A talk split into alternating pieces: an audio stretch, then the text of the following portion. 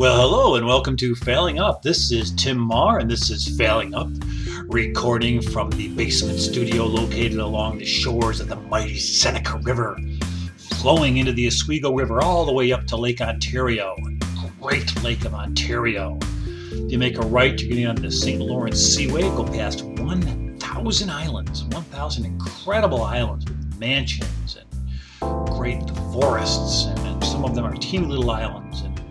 There'll be huge ships and recreational boats once the season kicks off in about a month. And you'll keep going on the St. Lawrence right up until the tip until you hit the Atlantic Ocean. Then you go all the way around the world, just like my voice is right now.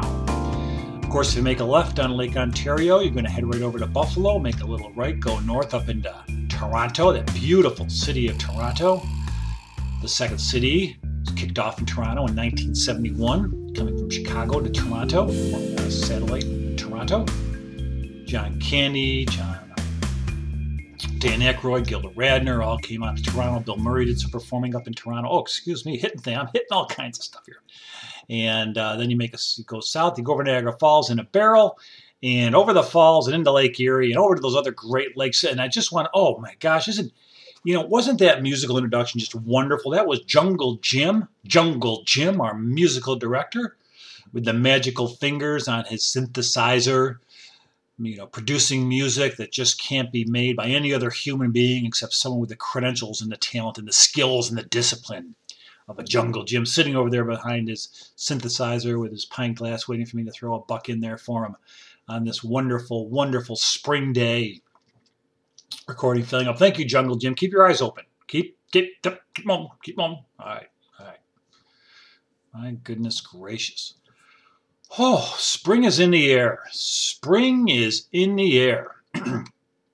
also in the air up here in upstate New York is a while ago they they officially legalized cannabis. You know, formerly uh, known as marijuana, formerly known as pot. So I guess when you legalize something, it has to have a little bit more official term. It can't just be pot. Can't you know? Way back in the day, it was called Mary Jane. Um, but I guess once you legalize something, you want it to be you know more of official sounding. So it's called cannabis. Cannabis, which is pot. So back in the 60s and the 70s and the 80s and the 90s and all the 2000s when everybody was, you know, going to concerts and smoking pot and sneaking pot and buying smart and all that kind of stuff. Um, now it's called cannabis and it's legal. It's perfectly legal. You can get your cannabis and it's legal. Uh, no problems about that. And um, it's it's it's going to open up. It's going to open up marketing like you can't believe. It's going to just open up marketing opportunities. And other questions are going to revolve around revolve around it as well. But the marketing opportunities, because because one of the now I don't know. I don't I don't partake. I don't partake in drugs or alcohol only because of my personality. It would be a wise thing to do. But one of the side effects I understand of cannabis pot is, you know, you tend to get the munchies.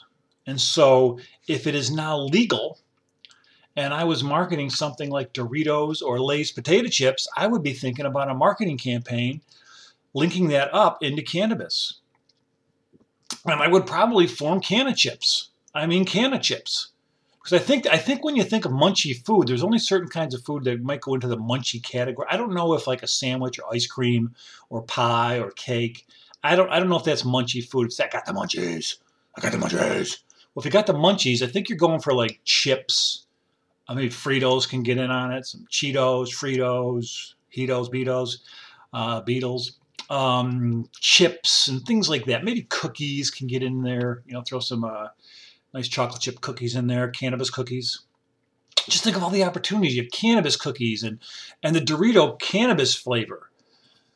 When you're really out there and you're experiencing your cannabis evening, don't forget to have that bag of Doritos right inside. Come to Doritos, the only chip that's great when you are wonderful.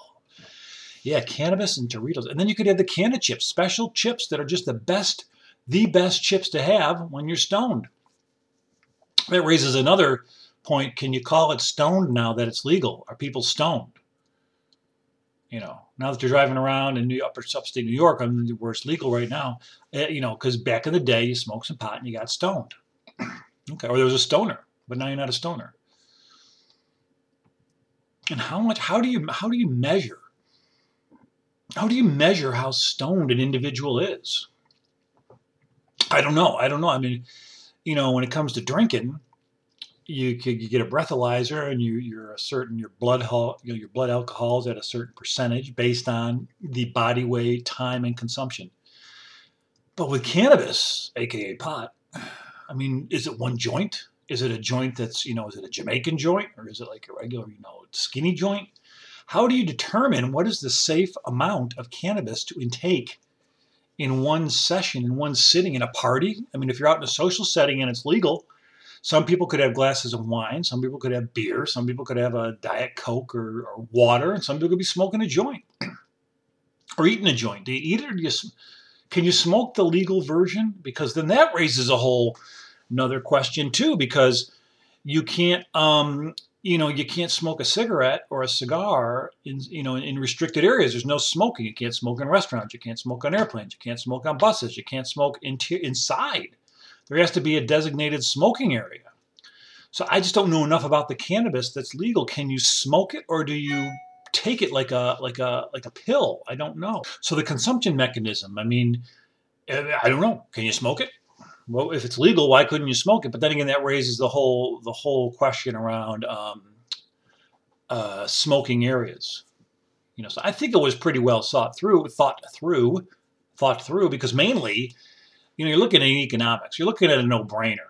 I mean, re- regardless of what your what your thoughts are on a lot of things. I mean, um, legalizing pot was kind of a no-brainer, and or cannabis, as we say it right now. I mean, it's got to, it's going to turn into, it has to already be a multi-billion year industry. And, um, it was, you know, just, it was just a matter of time. I don't know why it took so much time. But then that raises another question in my mind as well. I'm full of questions today. The other question is now with beer, and even with wine for that matter, wine goes back way back. People always make homemade wine, and you know uh, the breweries, you know, the, the homemade brew kits, they're really popular you know, people get their special bottles and they make oat, raisin, honey beer, all these weird flavors of beer. And they bottle them up and they give them to people at the holidays or birthdays or whatever. And it's really kind of a, a big hobby type of thing. You know, you build airplanes, model airplanes, and you fly them, or you're a home brewer. It's a big thing. So does that mean that it's okay to grow it at home? I mean, can you be a, you know, can you experiment and, and produce different um, brands of cannabis, aka pot, when you're home? And is that legal? And why wouldn't it be? Because if you can brew beer at home and it's not considered a still, why can't you? Um, so I guess I guess what they could do is they could sell home. You know, they could sell home like you have home brew kits. People buy people buy these home brew kits to make their beer at home, and you could get home pot kits. You know, maybe there would be the proper seeds and the proper lamps and all the things that it takes to properly uh, germinate uh, a cannabis, which I would consider a marijuana plant at home. And then after that is done, um, maybe you can give it to guests, you know, however it's legally ingested. That's the other thing. I don't know how it is legally ingested. Is it ingested? Is it smoked? Is it, I don't know. You know, people used to put it in brownies. That was a big pop. Brownies was popular. Even to this day, when you say, "Oh, how about a brownie?" People, oh, what kind of brownie? Here's the bit. Hey, how about a brownie? Oh, what kind of what kind of brownie is that? Oh, oh. Well, try a cannabis chip and you'll find out, buddy boy.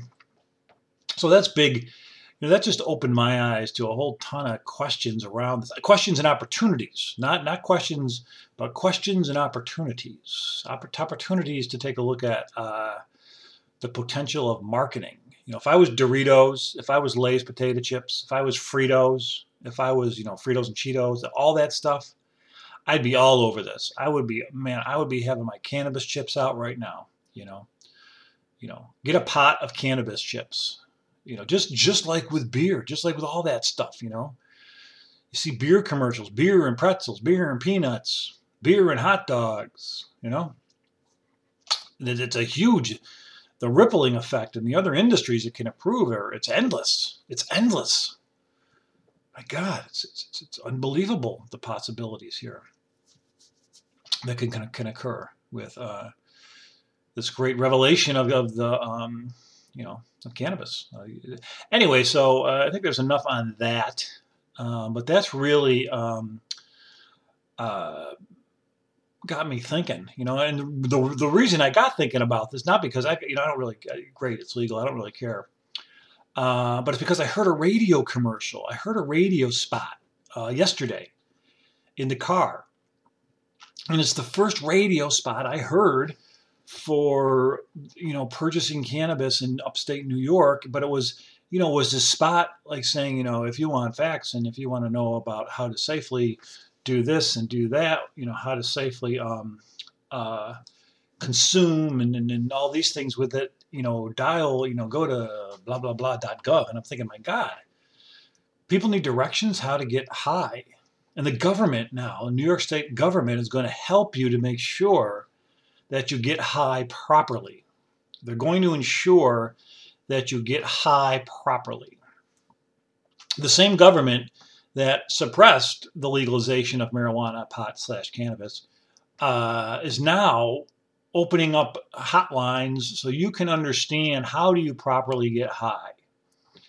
You know, that I would love to hear. I would love to see that class. Maybe that class would answer all the questions that I don't have answers to. But um, you know that that would be really something to to witness. you know, how do you how do you properly get get stoned. Did you call it stoned? Jim, can you? I don't know if you can. I don't know. Is it a banned? Now, is it banned? Will it be banned in a? I don't know. Like, so if you're applying for a job in New York State and you have cannabis in your urine, not literally, but residue. I mean, I guess you would. Um, how's that work? I, I, don't know how that works. Yeah, I, I don't know. Don't know all these, you know, I got all these questions. It's really, it just kind of opened up a lot of uh, possibilities here. You know, uh, all this entrepreneurship. There's be a lot of entrepreneurs now. Great entrepreneurs. Speaking of entrepreneurs, uh, Elon Musk has purchased Twitter, and they make it sound like it's this big news story that Elon Musk has. You know, so what? Who really cares if Elon Musk purchased Twitter? I'm still trying to find. I mean, I understand um, Elon Musk is a bazillionaire. He's a bazillionaire, and you know he's the inventor of Tesla, and he has a spaceship that's shaped like a penis that he's able to shoot up into space and, and, and have you know celebrities go up on it, and they're in space for like four four minutes, and they come back down to Earth, and all that cool stuff, and he's shot stuff up to the space station. I get all that, but I just don't get what's the big deal about him. Besides that, I don't get it. You know what I mean? So anyway, that's I just threw that out there because I wanted to throw that out there. But um, so he purchased Twitter, and you know, so what? Who really cares what's on Twitter, anyways? Only people who tweet, I guess. I don't. Um, I don't tweet, so I don't know what's on Twitter. So I don't really, uh, you know, Twitter only becomes viable when it's constantly being accentuated in the news. You know, if you don't want to have something be viable as a form of communication, don't put it out there as a, as a valid or a, a form of communication. If so and so is tweeting things, so what? Who cares? Let it go. You know what I mean? That's what I say. And then you just don't make it that big again. It's not a big deal anymore. Mm-hmm. Yeah, that's what I'm talking. Hey, yeah, yeah, I'll tell you. Maybe we all need a little bit of that cannabis. I don't do it. I don't. I, I don't. I don't. You know, cup of coffee. That's me. Cup of coffee, a big chuck, a cup of coffee and a diet coke. That's what I got going for me these days. But it's a, it's a real, you know, uh, interesting, interesting. Oh, it's always an, you know, it's always an interesting time. It's always, boy, this is a unique. There's no such thing. This is a really, this is a really a unique time in our history. Every period's a unique time in our history.